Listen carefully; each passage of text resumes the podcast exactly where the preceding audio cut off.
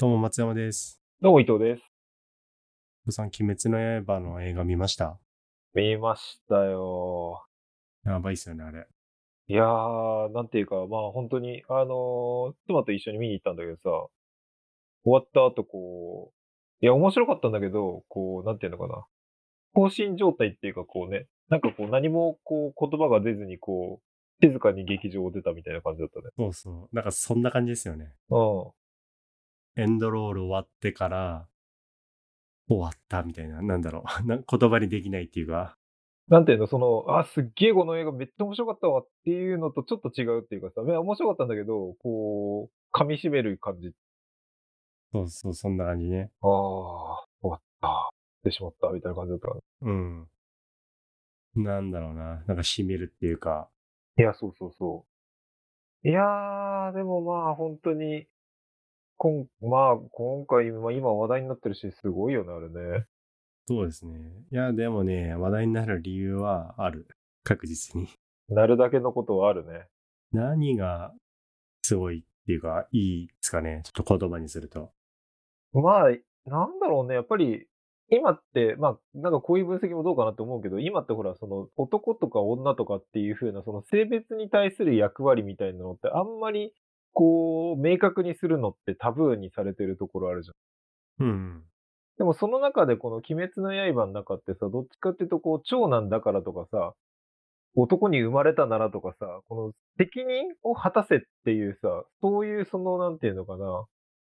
えともすればこう、全時代的な考え方っていう風に一周されがちなところをさ、こう、でもやっぱりそういう価値観っていいよね、大事だよねっていうのを、なんとなく持ってる人にこう、響いてるような気が、ちょっとしたな。そういうのは結構ありますよね。うん。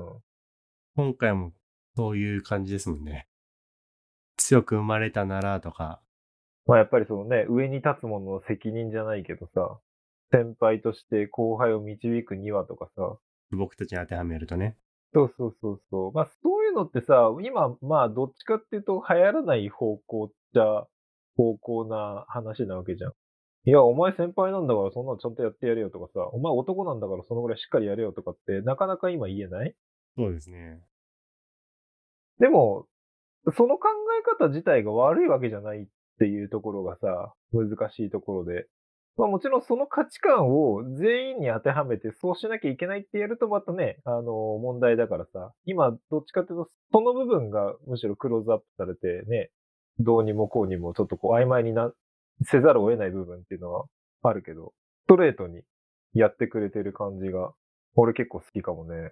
ほぼほぼそんな感じだもんね。そう。やっぱりね、強く生まれたからには、ね、その力があるなら、しっかり守ってやれよっていうのを、本当に。なんか求められてるのかもしれないですよね。今のこの時代だからこそみたいなね。だからこそそう、そういう風に生きたいなって思う人もいるだろうし、そういう風に生きてるのがちょっと眩しく見えるっていうような、そんな感じは 結構ある気がする。あるなうん、言われてみればそうだな。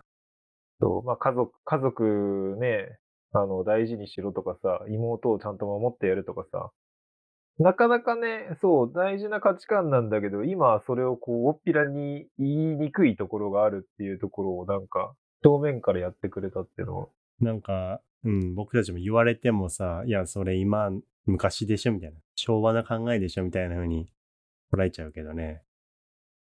まあ、大正時代っていう設定だから、絶妙だよね。そう絶妙なんですよ。まあでもやっぱりなんていうのかな。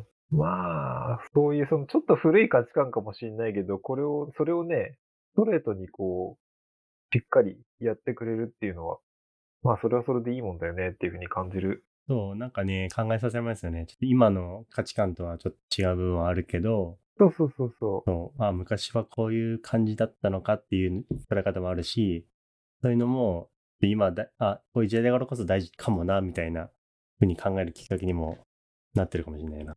そうまあ今は本当に多様な価値観を認めなさいっていうところが行き過ぎちゃって、そのマイノリティであることが非常にこう重視されるような、そういうその多様性とね、ジェンダーフリーなこういう考え方の方が尊いみたいな方向にちょっとね、振れ幅が来てるように感じてる人も、まあ俺含めて多いだろうし、そういうようなところでね、いやいや、そういう考え方もいいかもしれないけど、こういう考え方もいいぜっていう風なね、うんそういうのをなんか見せてくれてるような気はする。うん。ああ、確かにね。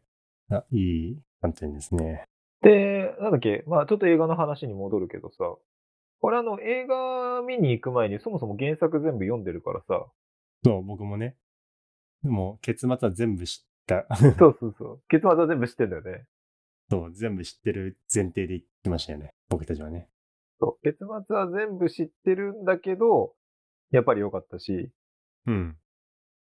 で、じゃあ、初見の人ってどうなのかなっていうのは結構気になるところでさ、それがうちの場合は、あの、妻は漫画の原作は知らないからさ、うん。アニメ見てって感じでアすよニね。メの、そう、テレビ放送のアニメを見ただけ確かあの映画見に行く前にあの、プライムかなんかでさ、公開されてるやつが1話から26までなんだけど、それを全部見て見に行ってんだよね。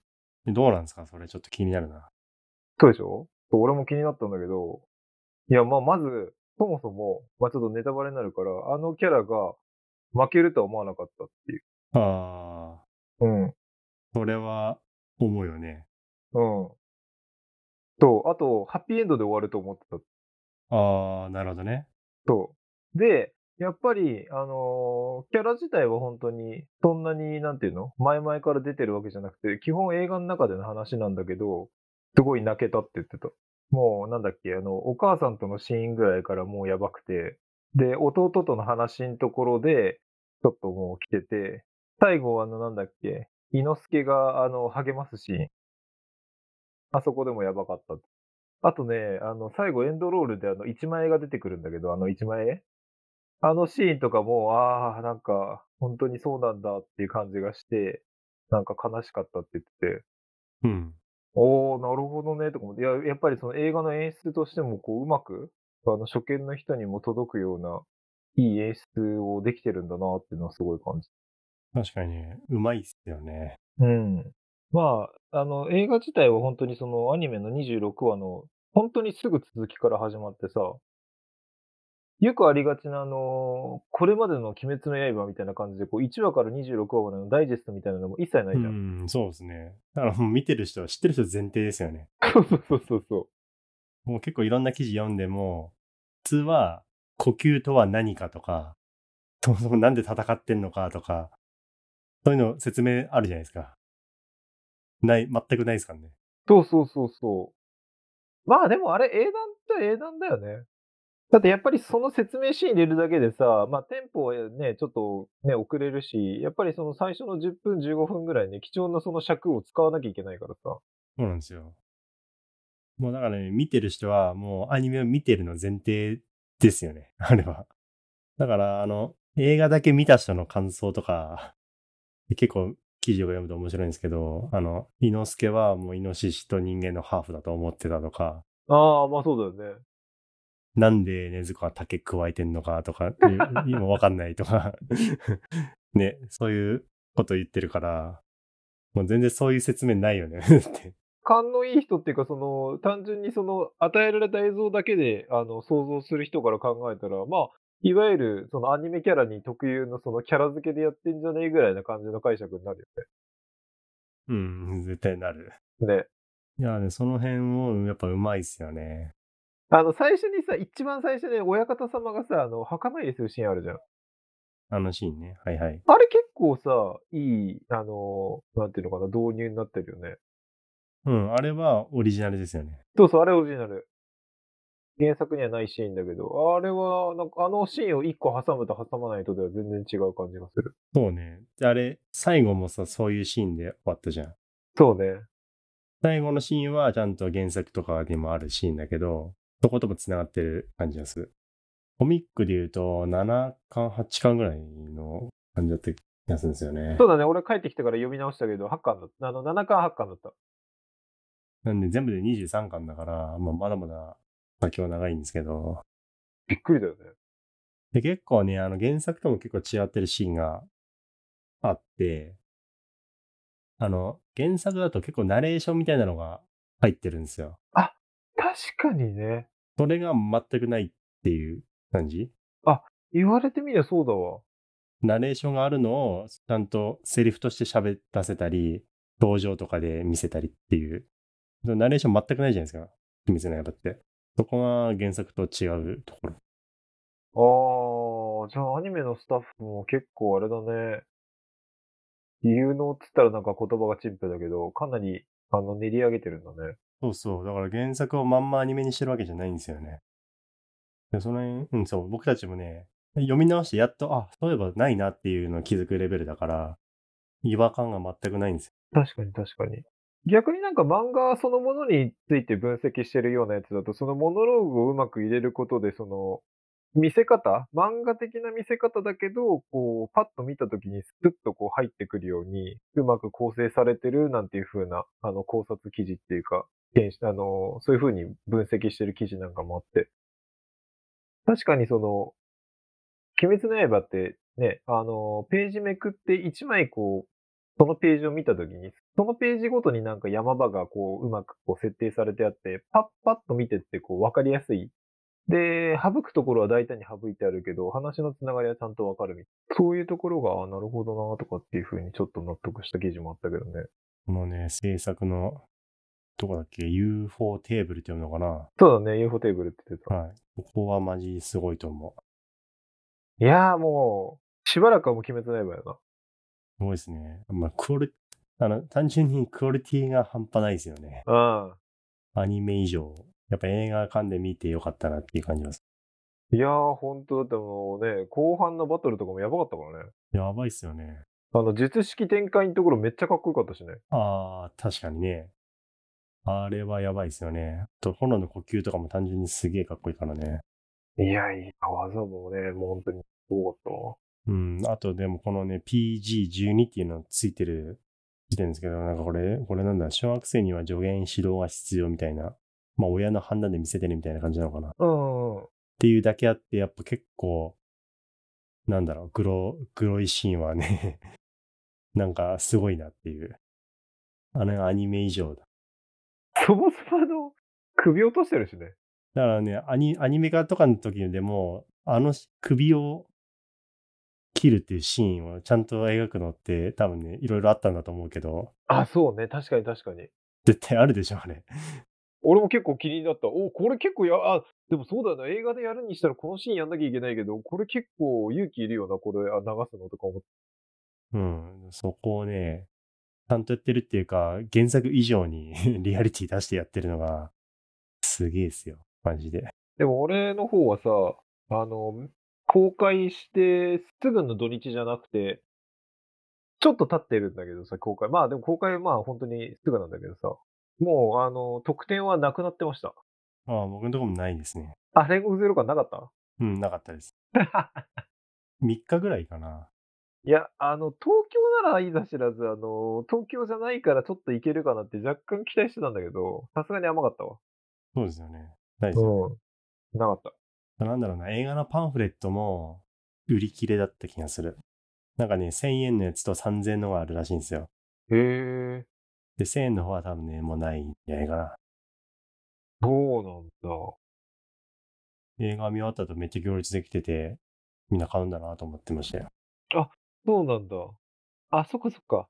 俺の時はね、あの、レイトショーの最、ほぼ最後の回だったから、見終わったらその余韻のまんま、あの、暗い映画館からこう出ていくって感あじあ、で。なるほどね。はいはい。そう、それはそれですごい良かったんだけど、そっかそっか、明るいうちに終わるとそういうパンフとかも売れるんだな。そっか。もう売ってないですね、その時間帯は。売ってない売ってない、もう閉まってた。あとでも客層どうだった白装は女性が多いかな。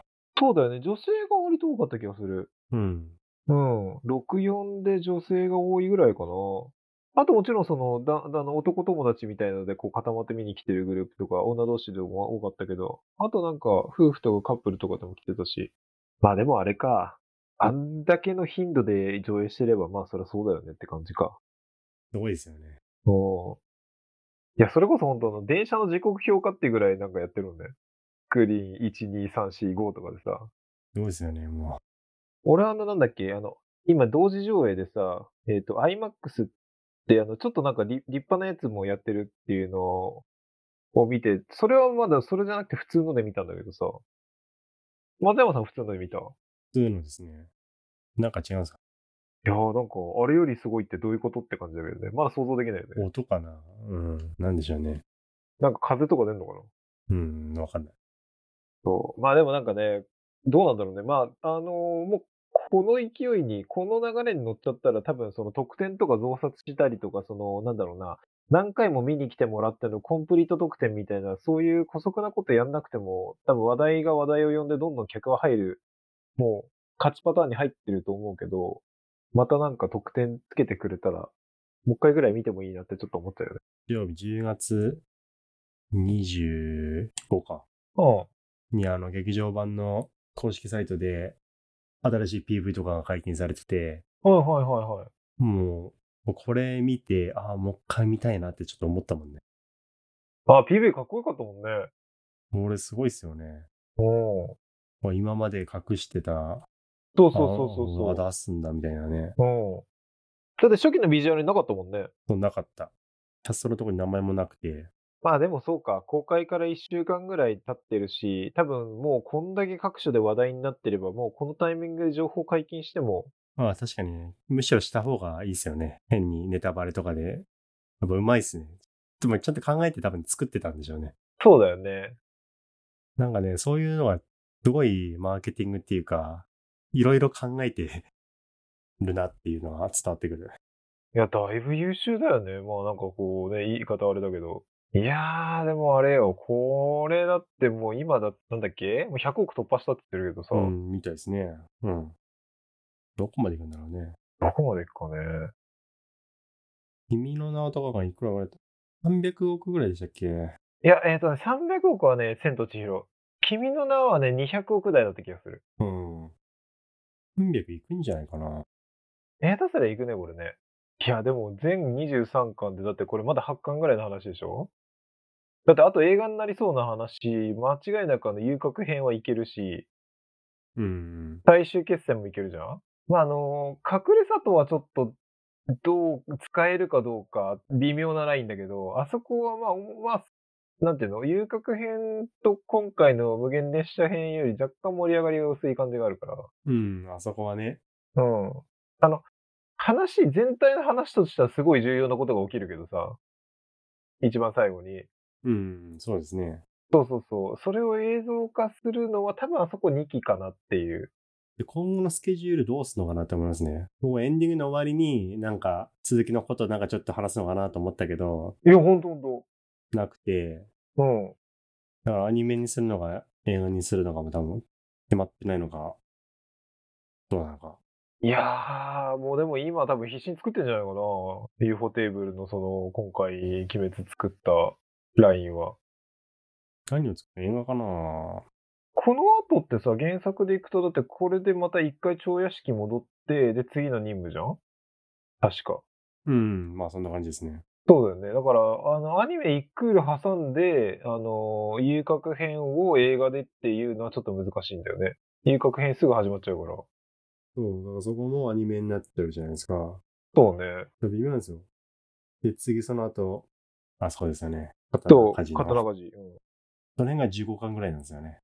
そうだよね。アニメでやればいいのかな、その辺ぐらいまで。わかんねえな。いやー、あ、でもそっか、アニメでもやって映画でもやればいいのかな。そう、アニメ映画、アニメ映画みたいな。間違いなく最終決戦はあれ絶対映画やると思うんだけど、いや、映画の方、映画で見たいな。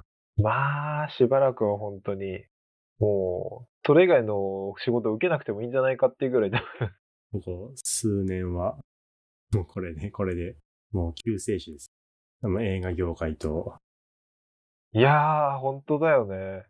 いろ、いろんな業界、鬼滅の刃に救われてる気がすだっる。て出版とかさ、広告、印刷そういう系もね、あるし、それこそグッズ出すって言ったらさ、グッズのね、販売とか製造とかもね、仕事できるしさ、ね、記事が、記事とかのライターとかの仕事もできるしさ、やっぱりまあ本当にね、そういうのでね、あの、金儲けしまくるのはどうかみたいな意見があるところもあるかもしれないけど、いやいやいやもうね、いけるんだったらもうみんなの仕事につながったらもうやる、やれる限りやっちゃおうぜっていうそうですね。まあ、このご時世もあるし、ね。ねもう、本当に救世主です。日本経済の。本当だよね。まあでも本当なんか映画、そう、俺も話を知って見に行って、まあそもそも原作の時点でもうちょっと泣きそうでやばかったんだけど、まあ今回もやっぱりね、危なかったわ。うん。いや、とてもいい話だからね。そこれね、もう悩んでる人はね、早く行った方がいいと思います。。う。そうね 時間経てばそ経うつほどね、ネタバレになが、リスクがあるからね。そう、あの、本当ネタバレ聞いちゃうと、まあ分かっててもいいけど、分かってないで見に行った方がやっぱり絶対いい分かってない方がいい、これは。それはもう間違いない。そう。まあ、めっちゃくちゃ面白かったっていう、その題材が題材だから、もうすげえ面白かった、最高だったぜっていうのとちょっと違うけど、でもやっぱり見終わって、あのーかん思うところあるっていうか、こうね、そういう感じですよね。いろいろ考えさせられるっていうか、噛み締めながら帰れる感じ。うん、そういう話ですね、これは。まあ、おすすめですわ、ね。はい。じゃあ、こんな感じでいいですかね。ありがとうございました。ありがとうございました。